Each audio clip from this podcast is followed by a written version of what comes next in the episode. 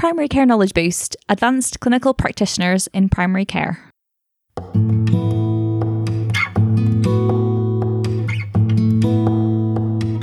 Hello and welcome back to Primary Care Knowledge Boost. Um, we haven't introduced ourselves in a while when we've been saying hello and welcome. Uh, so, just so you know, I'm Dr. Sarah McDermott. I'm a Wigan based GP.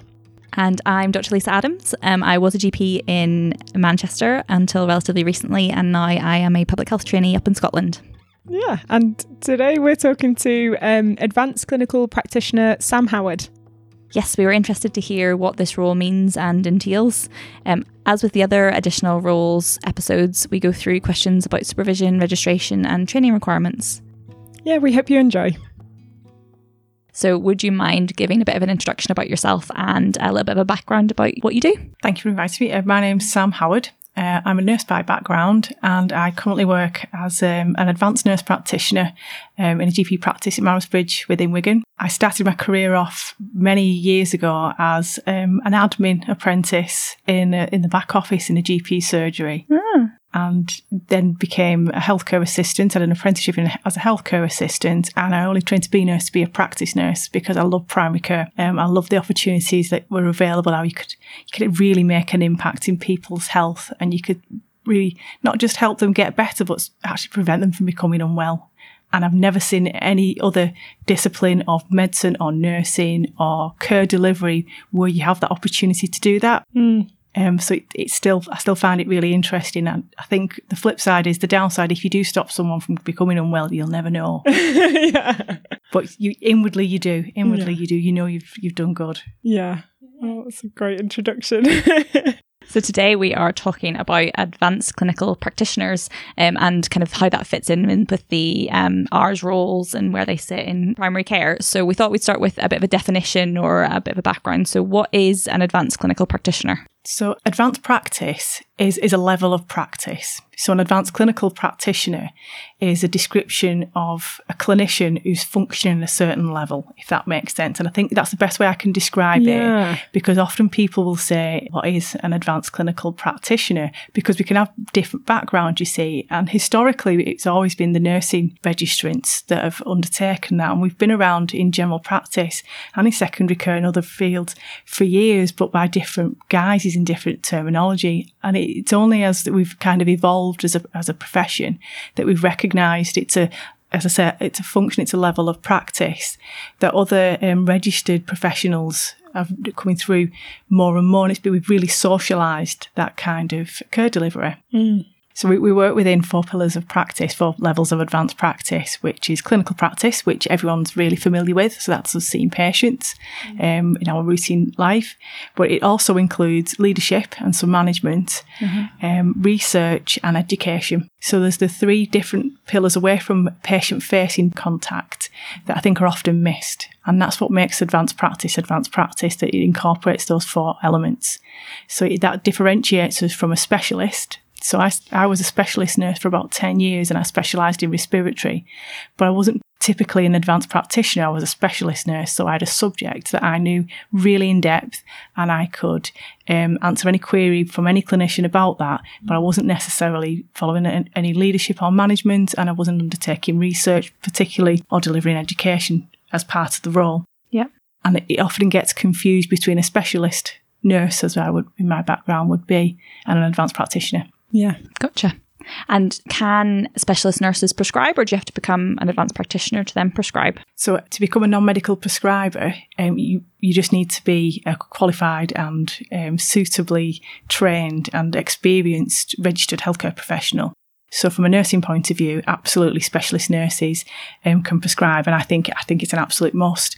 But you also practice nurses, our general nurses, equally they too can prescribe. So it's your um, your specialism, which in in in this life, I suppose, in our world, our specialism is general practice. That specialist background in its own right. Yeah. So it's a must for advanced practice. It's something that's an expectation that you've trained um, to an advanced level, you've completed a master's level or equivalent program, and that you, you can prescribe. Fab. I thought it was just worth maybe making that differentiation for anyone who didn't know.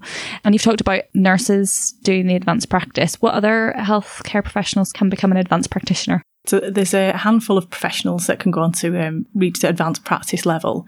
And I think the most topical one at the moment would probably our first contact practitioner colleagues. So the five disciplines that fall under the first contact practitioners that we're quite used to now that are being more and more socialised in primary care under the ARRS roles. Um, not just unique to the ARRS roles because we've got quite a few of our colleagues that are employed directly in practice too, but it, that's really accelerated their profile, I think.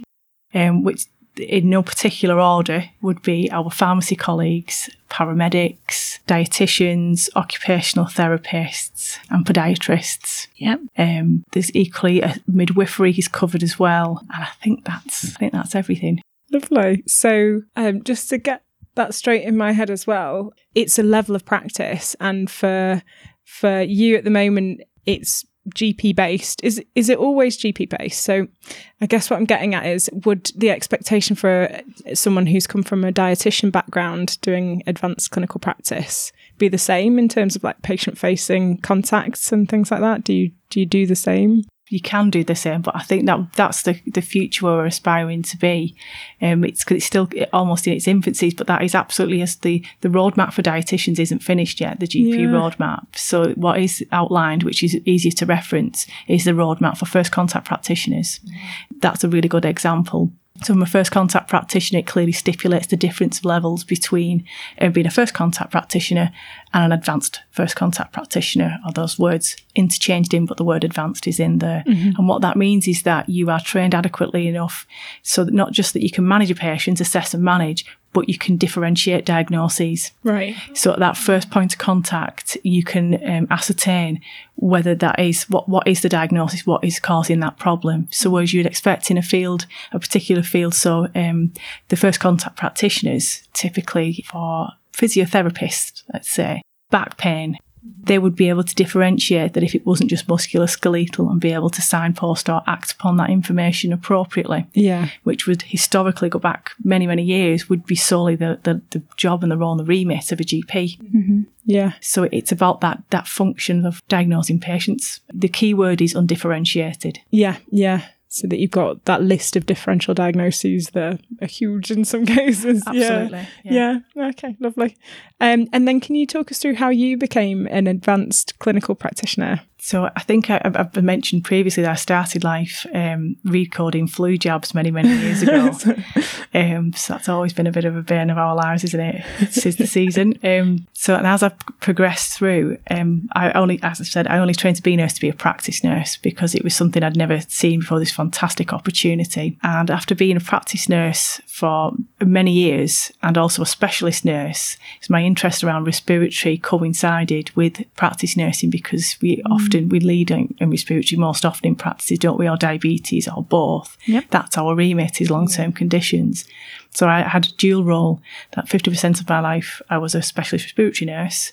So my remit was to um, diagnose differential causes of breathlessness. And the generalism for the rest of my life was that I would deal with diabetes, um, heart disease, um, and health protection, health promotion, so vaccines and things. Mm. And after many years of waiting for uh, prescri- prescriptions to be signed for me or a, de- a, decision to be made by a GP colleague, I became a non medical prescriber so that I could complete that consultation myself and be completely autonomous and make that decision, stand by my decision and be judged by that decision so that all that remit and accountability was with me. And it, it was kind of a natural progression from that that it kind of built to go on to then see other things. And I think it, it started with um, flu season and pressures and offering to see all the acute respiratory patients within ah. practice because of my dual role. I was well well and truly familiar with an exacerbating patient, with a patient with um, a chest infection. So it, it, started on that little step forward and then it just um, developed and developed. It makes sense. You can see that, like you said, the natural progression of that role and how you've ended up here. Um, and what qualifications do people need to have before they train as an advanced clinical practitioner? It does vary from area to area, and Health Education England are working with the advanced clinical practice faculty um, to kind of standardise this because it's not a protected title. And mm. for years, we've got lots of clinicians out in practice called nurse practitioners, um, advanced anything. And it's it, the terminal. There's so much terminology that is quite vague and can be quite ambiguous. Mm-hmm. So it, there's much work being done presently to formalise that to give it more structure. And historically, the gold standard would be your nursing background for me, so your nursing qualification, um, a clinical skills and examination qualification that would then lead into a non medical prescribing qualification. And you need to evidence that you can function at level seven academia so that you've had experience writing at that level because a master's level is um, level seven writing. There's other different ways as well of getting in there because mm. it's a little bit ambiguous. It does depend on the HEI that you link with, but the, the plan will be that it will be solely level seven masters module completion or equivalent. So you'll need to have a portfolio of evidence to prove that you function at that level of academia and at that level of practice mm. so that you can then enter the advanced practice register, which will be held by the faculty. You mentioned an acronym there. Um, what was it? HEI, is it? Sorry, it's a Higher Education Institute. Oh, okay, yeah. I was going to take a stab at it, but I'm glad I didn't. um, so, the day job for you, what does it look like? Uh, quite a mixed bag, really. My, the, the role I have in practice um, is very similar to a, a GP's role. It's mm. modelled on that. Um, the rationale being that as part of the team, that's where the, the workforce was kind of needed that makes sense yeah. to kind of to pick up some of that workforce. So I'll have multiple appointments throughout the day, 15 minute appointments, because that's a, it's a really good gold standard at length of time to have that we definitely would need to advocate. Totally agree. Um, which could be face to face and any kind of the remote models, whichever the patient wants. We're completely led by the patient with that. Um, it could be acute problems, chronic problems. It could be someone something that someone else has seen and it's not resolved. So anything where it's as a, again it's an undifferentiated diagnosis, yeah. or it could be a follow up. It's someone I've previously seen, and we we review patients um, straight across the board, so from cradle to grave. Um, so it can be of any age with any with any kind of problem. Yeah. Okay. The non-patient facing time that would be assigned to myself could include um, I can work with my other colleagues, some of the learners in practice, so I'll help supervise those. Mm-hmm. So that could be any level of GP trainee with my background from practice nursing, particularly if there's a long term condition puzzle that needs to be solved, they tend to come to my to my door there's always, always plenty of ad- administrative work, as I'm sure you know, within general practice. Yeah. So there's letters that'll need to be read and understood, uh, and actions need to be taken. There's internal tasks that we generate. We work with um, a remote system that's called Ask My GP. So this is a direct patient contact, um, and we could communicate solely as long as the patient was happy and it's safe to do so via this almost text message, email message communication. Um, alongside any investigations we undertake as well, obviously every day we have um, pathology links that are sent to us. So I could spend a small amount of time in the day or a large amount of time in the day, dependent on the day, working my way through those. Yeah. So not just um, reading and interpreting my own investigations that I've requested, I might make sure that other people, if they're not in, that there's a, a safe to be left for them or take any appropriate urgent action as needed. And we kind of know a bit about this because we obviously know what you do. But um, what about the leadership aspect of your advanced clinical practice role? So, from a leadership point of view, just in practice, I lead um, the nursing team. So, I, I, support the nursing team, and we've got healthcare assistants and a couple of practice nurses and another advanced clinical practitioner who I mentored through her her masters as well. I supported her through that. We also have it isn't typically um, the nursing team, but she fits really well with us, a GP assistant, and because the role is similar to a healthcare assistant, she um, she works alongside us as well. So she'll often come and ask for tips and advice on certain things, clinical things that she's um, she's undertaken. I equally would feed into the practice um, with I take a lead on infection prevention control. I really love complex care and frailty. That's my one of my special interests. So I also have been um, happy to lead on that in practice too. So I'll update policies, guidance, feed into the um, partners and the rest of the practice what I would recommend, mm. what I think should happen, what's best practice, and, and advice from their end, lead education sessions around certain topics or any guidance that's been updated or highlight any anything where I think we could improve practice and patient care. Amazing. So, in, in addition to my day job as well, I also have a couple of other roles, um, and I've had a few interesting roles. I, I, I think they're interesting. I think my, my, friends who know me know when I say it's interesting, it isn't interesting. It's usually boring, and it's usually um, you can usually reference it. Uh, I did uh, develop and lead an anticoagulation service locally around anticoagulation stroke prevention, which I found was really, really worthwhile that we could really implement change and bring um, best practice care to our patients closer to home. And that was really quite challenging. So around from a, a leadership and management um, stance, I had to, I would write, I wrote the bid to put that together to um, say it was worth, it was needed, what the strategic fit was, how mm. we would deliver it, how we would develop it, what team members I would need, why I would need them, um, employ said team members, look after said team members and mentor them to make sure that everyone was competent and confident and generally happy in the day job because that mm. really, I think that's really important. I'm also one of the clinical leads for the Greater Manchester Training Hub. So I've been in post as a the, the, one of the clinical leads at ICS level, so at, at GM level, um, since 2018. Greater Manchester level ICS. What's that?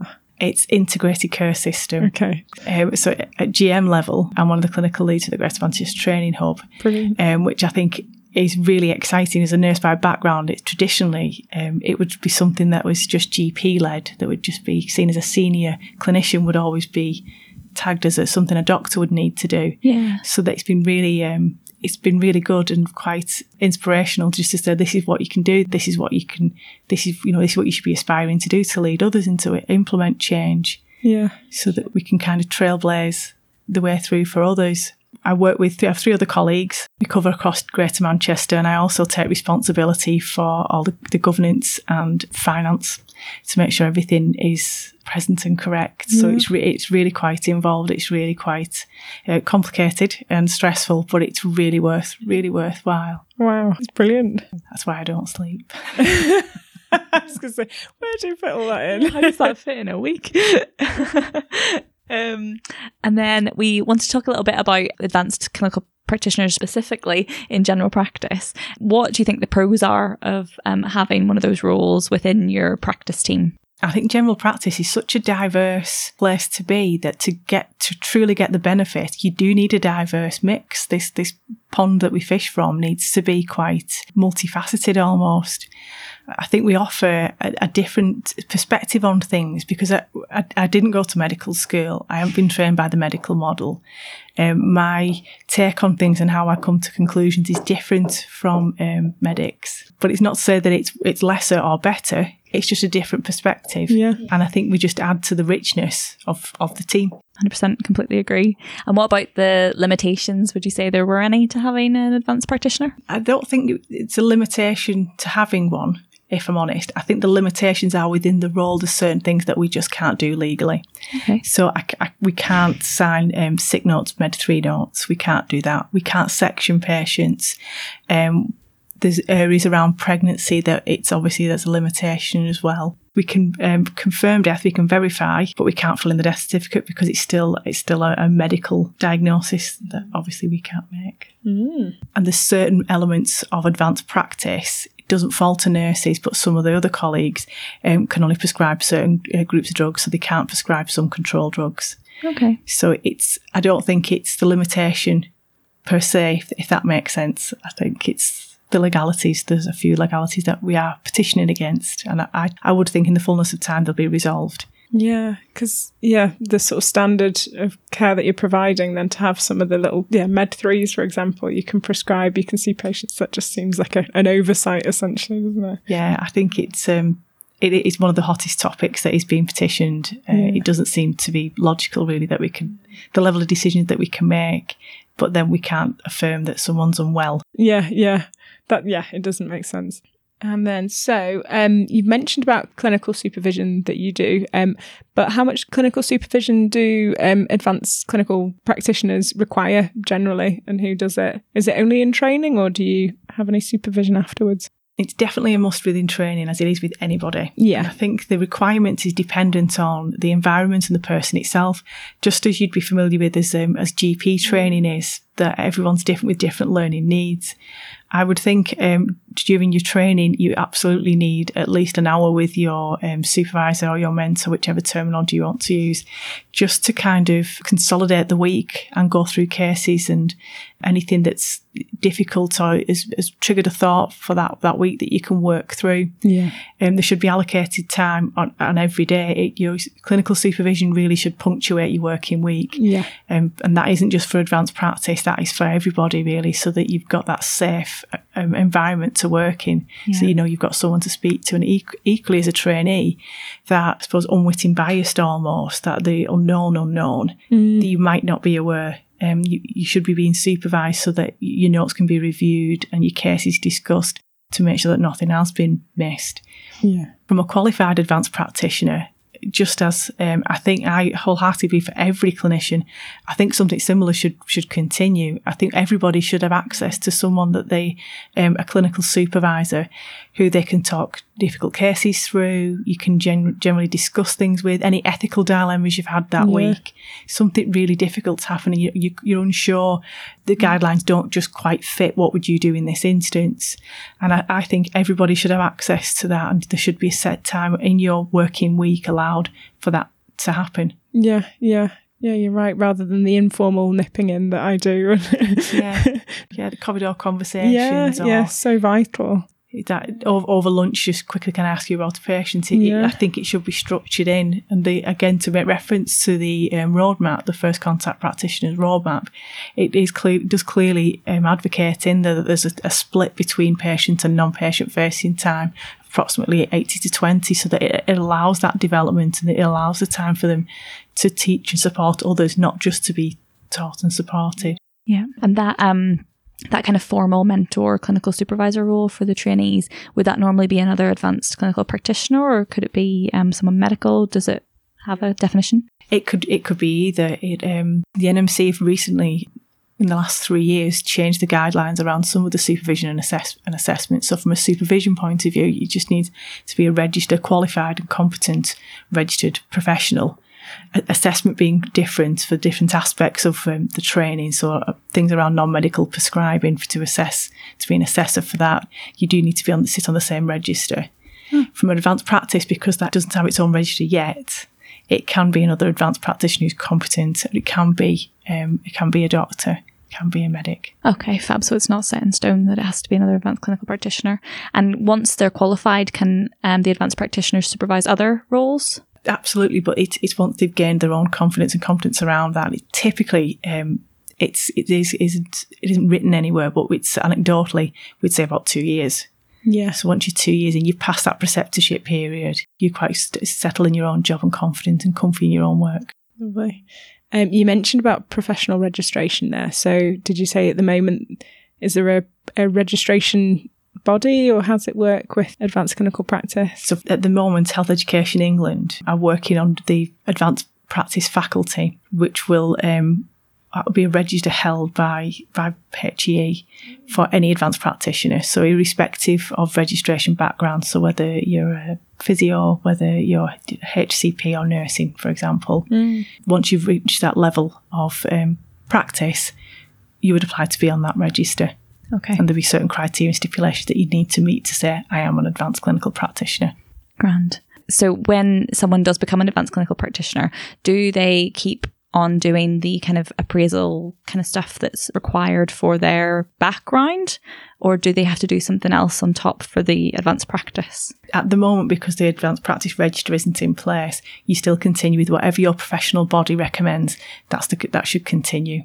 Fine. I just thought that was, yeah, that came to my head. I was like, oh, I'm, I'm guessing that because you're kind of straddling two stools almost. I was just going to ask, do you get supported? So, say like you're in practice and you're interested, do you get support and time away from practice and funding to, to do advanced clinical practice? Or is it just case by case basis? It's typically case by case because it needs to be any development would need to fit the needs of the practice usually. So you, it need to fit in with what the practice, the business wants. Yeah. Um, from a support mechanism, there's funding available to do the advanced practice apprenticeship as it is now, and there's also some kind of financial support and resource there which would help fund costs and wages. Yeah. So there's pots in places. Yeah. But yeah, it depends on where you're working. It depends on your area and it depends on where you're working. Yeah, yeah. Um, so, what are your um, what would you like listeners to take away from the chat today? I think for any any potential advanced practitioners, advanced clinical practitioners, absolutely go for it. It's a it's it's a fantastic opportunity, and it can be really daunting, and it can be really stressful, but it is so worth it. Um, it it can, it makes you really think about every single thing that you do, and it's so fulfilling. um, it makes you a really truly autonomous practitioner. I think I would just say go for it. it's worth the effort. Lovely. Yeah. Perfect. Thank you very much, Sam. That was amazing. Yeah, thank you. Um, so, a big thank you to Sam for her time today talking to us all about um, advanced clinical practitioners. What did you take away, Sarah? Yeah, so we've known Sam for a while, but we've not actually asked her this level of detail about her work and and about advanced clinical practitioners. And I think the thing that struck me was how clear that information was about the definition. So it's an advanced level of practice, and then all the other roles within it that can reach that level. Um, so I think that's made it much clearer in my head about where it sits. Yeah, definitely.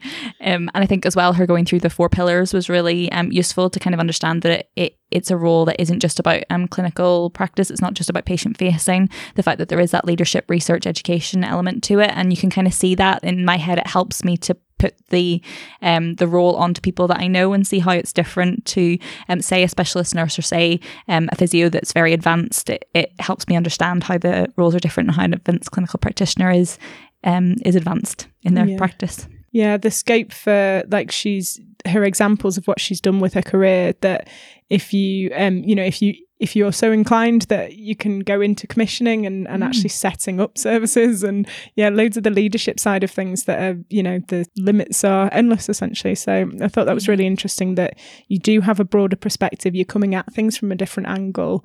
And yeah you, she's worked in practice. She's got that common sense and knowing how general practice works and having seen patients for all of her career um, whereas we're sort of coming at it from medical school of all very dry and academic and you know coming in later to see and, and then then getting the understanding of how it works Yeah, completely agree. That what she said about how um it's it, the diversity that you get from having advanced um, practitioners within general practice. Yeah. It's exactly what you said. It's everyone's got this different background. It isn't just that medical model. It's not just the medical school, Yeah. and that's definitely going to improve patient care, isn't it? yeah absolutely yeah lovely so thank you very much again sam and thank you to everyone for listening and if you'd like to get in touch you can you know the usual routes i'm sure um, you can just follow links or um, share us with your friends we do love uh, we love hearing from everybody. Um, Yeah. We love that the, the the news of us is spreading far and wide. It's always surprising where people are listening from and um, what role they have. And if you'd like to leave us a review,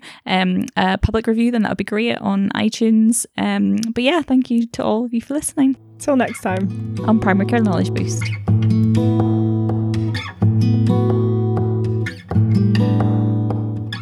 This podcast has been able to continue to date due to the support of GP Excellence, Wigan Borough CCG, Greater Manchester Training Hub, and the GP Fellowship Programme, as well as Greater Manchester Health and Social Care Partnership.